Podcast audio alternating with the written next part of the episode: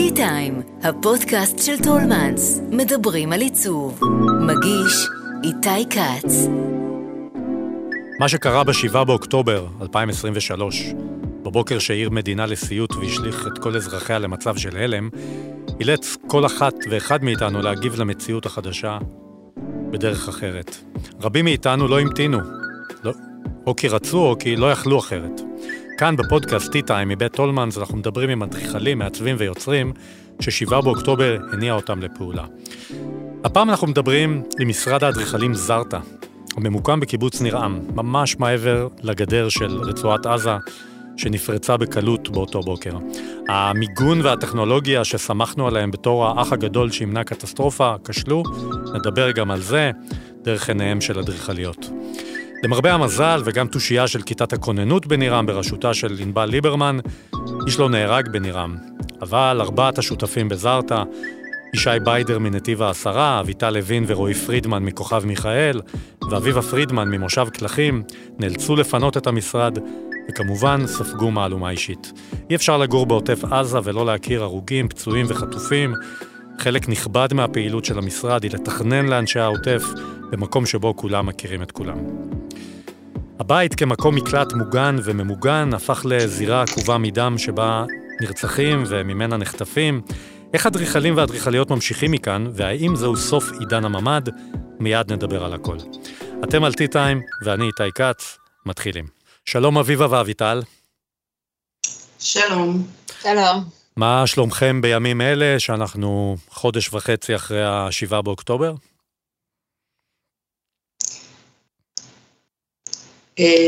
אנחנו בסדר, המציאות אמ, קצת השתנתה, מנסים אה, לקחת את זה אה, כל צעד אחרי צעד, להתאפס כל יום מחדש, אה, ונראה, עדיין הדברים לא, לא ברורים. אתן גרות באזור, בעוטף עדיין, או שעברתם לתקופה הזאת? אנחנו גרים באזור העוטף, אנחנו קצת בעצם מעבר לאזור העוטף, אנחנו גרים 14 קילומטר מעזה, mm-hmm. זה טיפה יותר רחוק, ואנחנו בבית.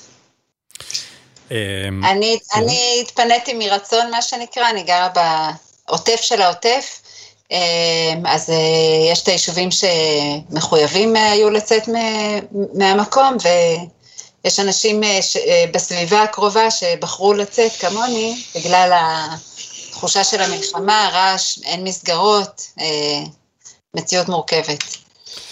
צריך להגיד אולי שהמשרד שלכם, זרטה, הוא משרד אדריכלים כמעט בלעדי בנגב המערבי כולו. ככה שארבעתכם אה, באמת מכירים היטב את, ה, את האזור, את התושבים, וגם את המאפיינים של החיים בנגב המערבי, נכון?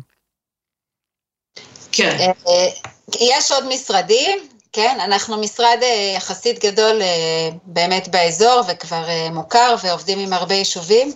אה, חשוב להגיד שהמשרד באמת ממוקם בניר-עם, שכמו שאמרת, אה, קיבוץ מפונה, והעובדים, גם חשוב לי לציין שהם אה, בחלקם מהעוטף ובחלקם מהיישובים סביב העוטף, אז אנחנו כולנו עכשיו בסוג של חוסר שגרה והרבה ודאות. אמ, ראיתי באינסטגרם שלכם משהו כמו שבועיים לפני אותה שבת, לקראת סוף ספטמבר. אה, העליתם תמונה של וילה מאוד יפה במושב נתיב העשרה, אה, וכתבתם בית משפחת קופרשטיין, ואני מסתכל על זה היום, ואני רואה ממש את החלום הכפרי הישראלי, את הסטלבט בקיבוץ או הסטלבט במושב, אם נלך על השיר. משהו שבאמת המשרד שלכם היה מאוד מזוהה איתו, באמת עם הכפריות הזאת היפה בנגב המערבי. והנה אחרי שבועיים החלום הזה מתנפץ. מה זה, מה זה עושה לכם?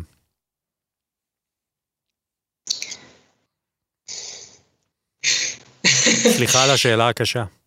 לא, אה, אין לי, אין לי תשובה כל כך ברורה. אה, אנחנו בעיקר ב... בערבוב תחושות, באמת אה, כל המגדל קלפים כזה קרס, גם האמון במערכות אה, המדינה והצבא, שהיו איזושהי אקסיומה של החיים,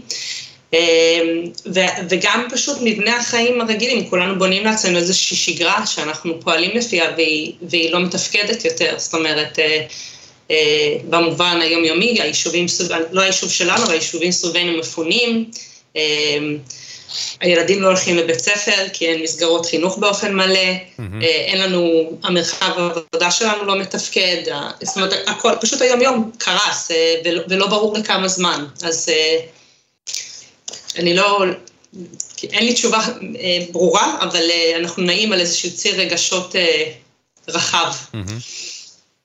אני יכולה להוסיף שהמשרד רגיל, כמו יישובי העוטף, לסבבים מסוימים, אה, כל כמה זמן יש אה, תקופה שאי אפשר לבוא, וכל כמה זמן יש לנו את הדילמה אם נכון שהמשרד בעוטף או לא.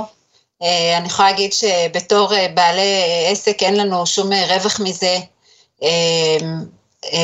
שהמשרד בעוטף, זאת אומרת יש הטבות מס לתושבים, ולמרות שהעבודה שלנו שם הרבה פעמים אני יכולה להגיד שזה עלה כדיון, האם נכון להעתיק את המשרד משם או לא, וכל פעם בחרנו להישאר, כי זה האזור שאנחנו עובדים בו, ואוהבים לגור, ואוהבים את המשרד, ואוהבים את המיקום ואת האווירה, ובאמת עכשיו זה משהו אחר, זה מה שקרה עכשיו, זה לא דומה לאף סבב, קשה להגיד איך, איך נגיב לזה, כרגע באמת המשרד לא נמצא שם, העתקנו אותו למקום אחר. אם להמשיך את מה ש... את השאלה הקודמת, אז באמת ב...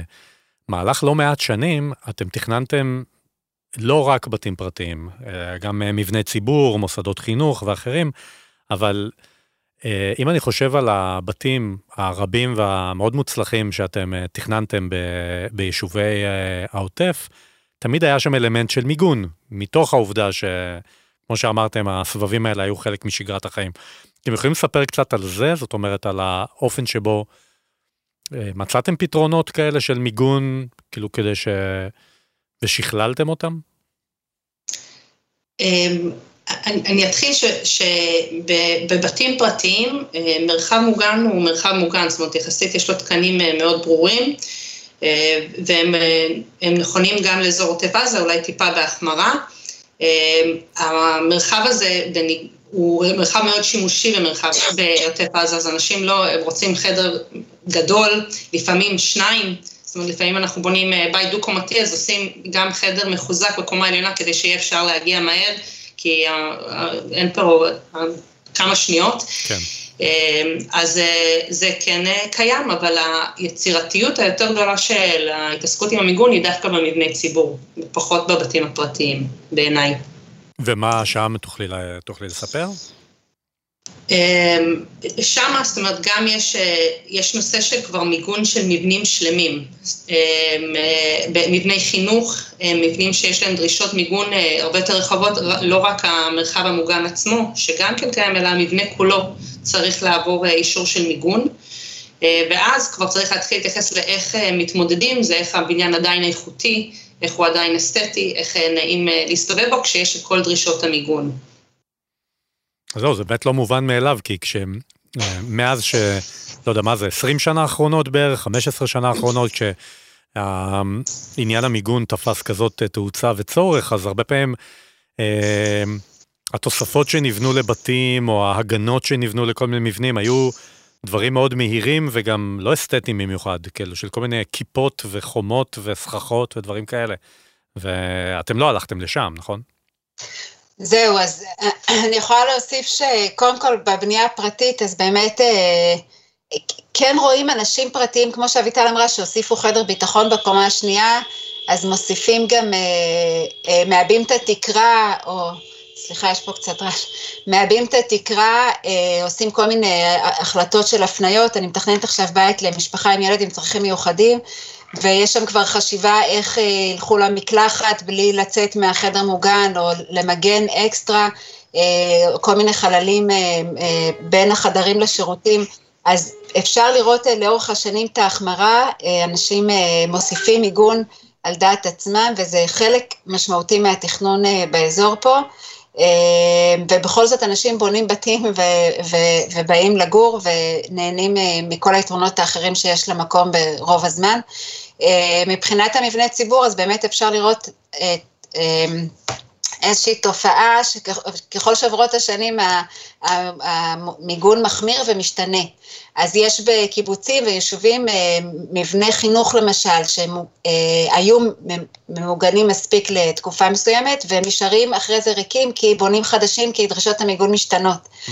אז קודם כל מבחינת עיצוב ותכנון, ככל שאנחנו מראש אה, לוקחים את זה בחשבון, אז אנחנו יכולים להטמיע את זה בתכנון, למשל, אנחנו עושים קומה זיזית, הקומה הראשונה זיזית מעל קומת הקרקע וככה מסתירים את המצחייה לפחות של הקומה הראשונה, או כל מיני פתרונות שאנחנו מצאנו לאורך הזמן, אה, וככל שזה מראש מוטמע ומתוכנן, אז כמו כל דבר הוא, הוא אה, לא איזה פאץ' ומודבק על החזית, אלא משהו שהוא כמה שיותר אינהרנטי לתכנון ולעיצוב. אני רוצה לשאול אתכם אם הממ"ד באיזשהו אופן אותו, כן, אותו מרחב שנועד לתת אה, הגנה אה, בבתים ובכל מקום בעצם, עכשיו לאור אה, המאורעות הקשים שראינו, אה, שבו ממ"ד בעצם לא היה יכול לעמוד בתסריט שאף אחד לא העלה אותו בדעתו, האם זה סוף עידן הממ"ד? תראה, יש כל השאלות האלה על המיגון, וזה זה, זה די נורא. כאילו, בתור אדריכלים, אה, אנחנו משלבים את זה בתכנון כמו מערכת, בסדר? כמו שאנחנו משלבים מערכת אינסטלציה, מערכת מיזוג או... אה, אני לא חושבת שאנחנו יכולים אה, לקחת אחריות על כל נושא המיגון. זאת אומרת, יש, אנחנו עובדים עם דרישות של פיקוד העורף, ו... ואנשים, כמו שאמרתי, מוסיפים מעבר, גם במבני ציבור וגם במבנים פרטיים. אנחנו כאדריכלים, אני לא חושבת שזה התפקיד שלנו ל... אמ, לקבל החלטות על הביטחון של אנשים, אז האם הממ"ד, אה, כמו שאתה אומר, יבוטל או יורחב, או האם הצבא אה, יקבל החלטות על אה, מיגון של היישובים האלה, שהוא לא ברמת הבית, אלא ברמת היישוב, וייצור חיץ אחר, זה החלטות ביטחוניות פוליטיות שהן, כאילו השאלה גם מה התפקיד שלנו כאדריכלים ומעצבים, עד כמה זה, השאלות האלה לפתחנו, או שאנחנו למשח... לוקחים חלק בדבר הזה, אבל לא לוקחים אחריות. אה, במובן העמוק של המילה, זה לא פשוט לעמוד מאחורי זה עכשיו, בתקופה הזאת. אביטל, את רוצה להגיד על זה משהו? אני חושבת, אני, אני מאוד מתחברת למה שאביבה אומרת, כאילו אני, אני חושבת שנושא המיגון והביטחון הוא, הוא באמת אה, קשור גם להחלטה מאוד אישית של כל אחד אה, גם בחיים שלו, איפה הוא ממקם את הבית שלו, מה הרמת סיכון שהוא מוכן להגדיר או משהו כזה, שאנחנו באמת כאדריכלים לא יכולים אה, אה, לקחת עליו אחריות. מישהו שאל אותנו בריאיון אחר, אה, איך אנחנו מרגישים עכשיו עם הממ"דים שתכננו אה, ומה שקרה לאנשים, זאת אומרת, זה לגמרי מעבר לכל דבר שיכולנו לדמיין או לקחת עליו אחריות. מה שאנחנו כן יכולים זה לקחת אחריות על כל בניין שאנחנו מתכננים, על כל מרחב שאנחנו נוגעים בו, עם ההנחיות שקיימות ועם האילוצים לעשות אותו הכי טוב שאפשר והכי נעים ו, ולייצר אה, מרחב חיים איכותי למי שגר כאן.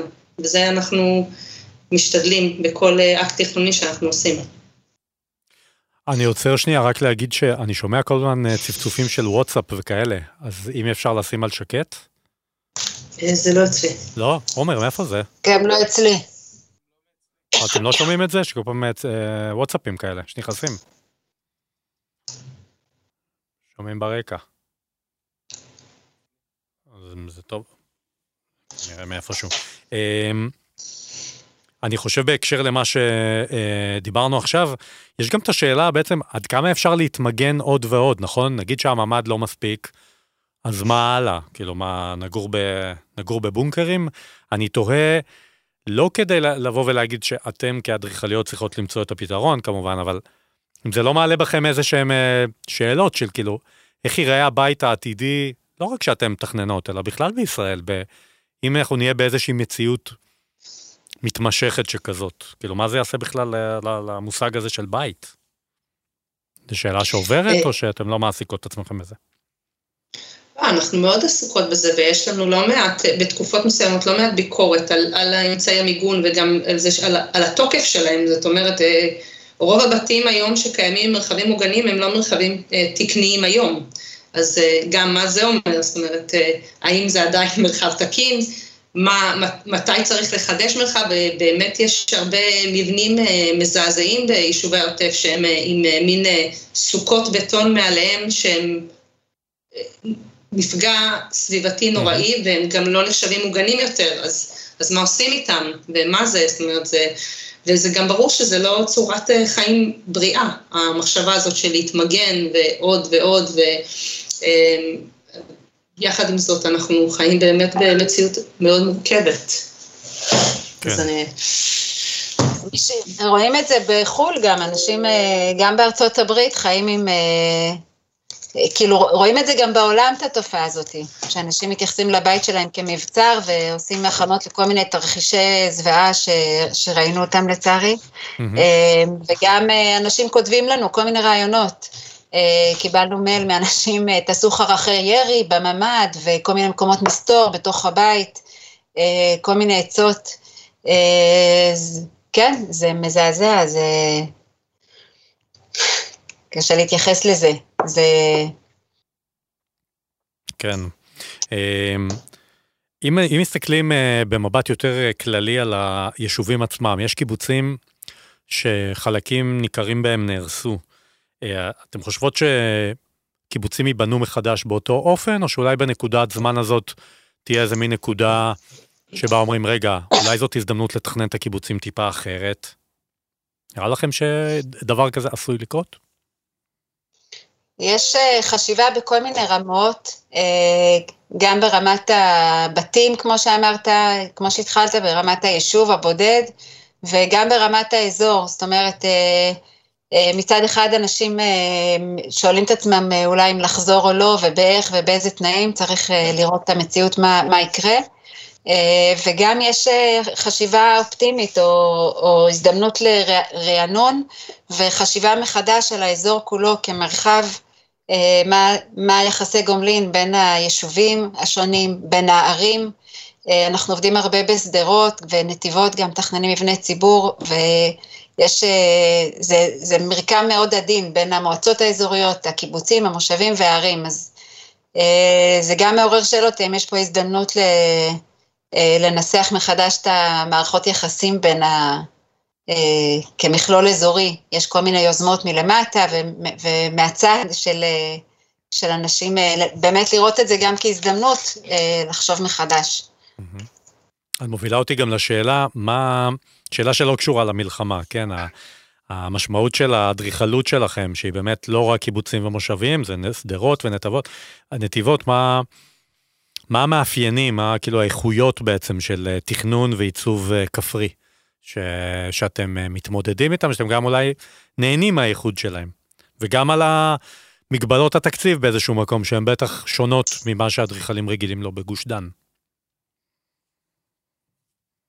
אמ, זה חד מש... יש הרבה שוני, אני מסכימה עם מה שאמרת, זאת אומרת באמת אה, אה, התקציבים שונים, המרחבים שונים, אנחנו מתעסקים המון בבנייה על קרקע, אפילו על קרקע בתולית, אומרת אנחנו באמת, יש לנו אזור רחב להתפרס בו, אנחנו המון מתעסקים בקשר פנים-חוץ, בונים מבנים נמוכים יחסית. ו- ומתמודדים עם תקציבים אחרים שדורשים אה, המון אה, יצירתיות באיך לייצר אה, מבנה שהוא באמת איכותי וטוב ואסתטי ויפה, ועדיין עומד בתקציב שנמצא, ואני גם מרגישה שיש משהו אולי מאוד בגובה העיניים בתכנון כאן, לא יומרני כל כך, קשר מאוד הדוק שלנו עם, המועצות ועם העיריות, שיוצר משהו שהוא מאוד מותאם לסביבה, במובן הזה. אני יכולה להוסיף שהבנייה הכפרית, אה, כמו שאביטל אמרה, מתייחסת המון לאדריכלות נוף, זאת אומרת אין ממש הפרדה. אה, זה לא שיש לנו אה, קומת קרקע ואחרי זה עוד 20 קומות משוכפלות או לא משוכפלות מעליה.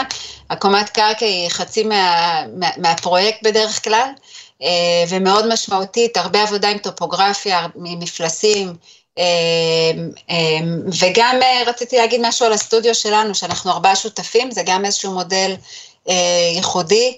אה, אנחנו עובדים ביחד, אנחנו עובדים, אנחנו בצוות סך הכל 18 אנשים, יש אווירה אני חושבת, אם אני יכולה להעיד על עצמנו מאוד משפחתית ונעימה, גם בינינו וגם עם הלקוחות. אולי זה קשור לריחוק מהמרכז, קצת מהתחרות, מה... יש... אז נהנים מה...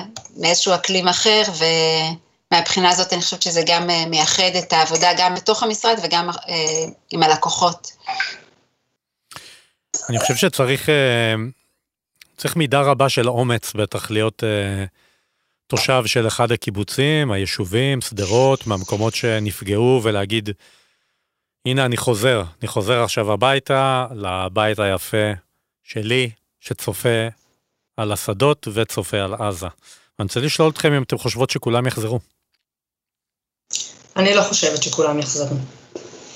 אמ, זה היה אירוע טראומטי אה, שגם הרבה אה, נפגעו פיזית, אה, איבדו קרובים, והוא Game Changer, זאת אומרת, אם עד עכשיו היה איזושהי משוואה של החיים שווים, בעוטף יש להם מחיר כזה, אז פתאום יש להם מחיר אחר שאף אחד לא דמיין, שיכול להיות, שיכול בכלל לקרות במדינת ישראל. ו... ואני לא בטוחה שכולם יהיו מוכנים, אני די בטוחה שלא כולם יהיו מוכנים לחזור. אני, אני גם רוצה להגיד שאי אה, אפשר עוד לסכם, כאילו לצערי אה, אנחנו מסתכלים כאילו כבר מה יהיה וכמה יחזרו ואיך יחזרו ואנחנו בתוך כל מיני פורומים של אה, חשיבה על, ה, על האזורית ועם היישובים ועם חברים שלנו שגרים שם ומובילים קהילות וגם על הסטטוס של הביניים, מקימים כל מיני קיבוצים זמניים, וגם על הסטטוס אה, של הטווח היותר רחוק. אבל אה, סליחה שאני מזכירה את זה, אבל כל עוד יש חטופים גם, שזה לצערי אנשים שאנחנו אה, מכירים וקרובים, זה אי אפשר לבחון את זה ב... אנחנו עוד לא יכולים להסתכל אחורה, אין לנו את הפרספקטיבה, אנחנו בתוך זה, ו...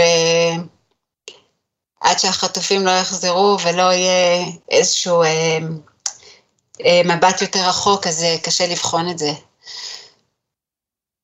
כן, נכון. אז ככה שקשה גם לדעת מתי, ה... מתי העניינים יחזרו לאיזשהו מסלול כרגע, מבחינתכם. כן. אנחנו מאוד, מאוד משתדלים לייצר, זאת אומרת, מסלול, אנחנו מיוזמתנו הוצאנו את הציוד מהמשרד והקמנו משרד חלופי אה, בקיבוץ נען ואנחנו, אה, והעובדים שלנו מגיעים לשם, כל אחד לפי היכולת שלו, כל אחד, ואנחנו גם נגיד שאם בעבר כולנו היינו מרוכזים באותו אזור, אז עכשיו אנחנו פרוסים אה, משפעים עד ים המלח, אז זה גם מאוד מקשה על הריכוז של הנושא הזה, אבל אנחנו באמת מאוד חשוב לנו כן אה, לייצר וכן להמשיך את העשייה שלנו, ואנחנו משתדלים אה, כמה שיותר.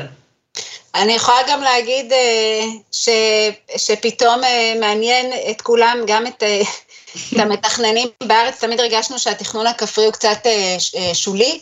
אה, בזוי אפילו, לעומת התכנון האורבני, שהוא אה, הדגש בלימודי אדריכלות ובדיסציפלינות של עיצוב. אה, מסתכלים על המגזר הכפרי והתכנון הזה קצת מלמעלה, ופתאום פתאום זה הפך להיות מרכז השיח, ו... אנחנו רוצים אה, גם להיות, אנחנו גם מאוד אה, משתדלים לפנות עצמנו ולהיות חלק מהעשייה עכשיו, אה, מציאת הפתרונות, כי אנחנו מרגישים שההיכרות שלנו עם התכנון, עם האופי של התכנון והאנשים הוא משמעותי, ושבאים מבחוץ לפעמים לא מבינים עד הסוף, אז אנחנו מאוד משתדלים להיות איזשהו גשר בין יוזמות ודברים שקורים, או חשיבה על העתיד, וקצת לצאת מה... מה המחבוא שלנו ו- ולהיות אה, אה, מגשרים ומספרים ו- וחלק מה- מהעשייה עכשיו של השיקום. שזה באמת הזדמנות שלכם לקחת חלק אה, משמעותי ב- בשיקום כשהוא יגיע, בתור מי שנמצא כן. שם. Mm-hmm. אביבה פרידמן ואביטל לוין, שותפות בסטודיו זרטה לאדריכלות מנירם, אני מאחל לכם שתחזרו מהר לקיבוץ ושה... שהמשרד יחזור לשגשג יחד עם תושבי האזור כולו. רוצה להגיד לכם תודה רבה. הלוואי, תודה רבה. תודה רבה. תודה שהאזנתם ל-T-Time. כל הפרקים של הפודקאסט פתוחים להאזנה בכל אפליקציות ההסכתים. אני איתי כץ, להתראות. האזנתם ל-T-Time, כל מה שמרגש בעולם העיצוב.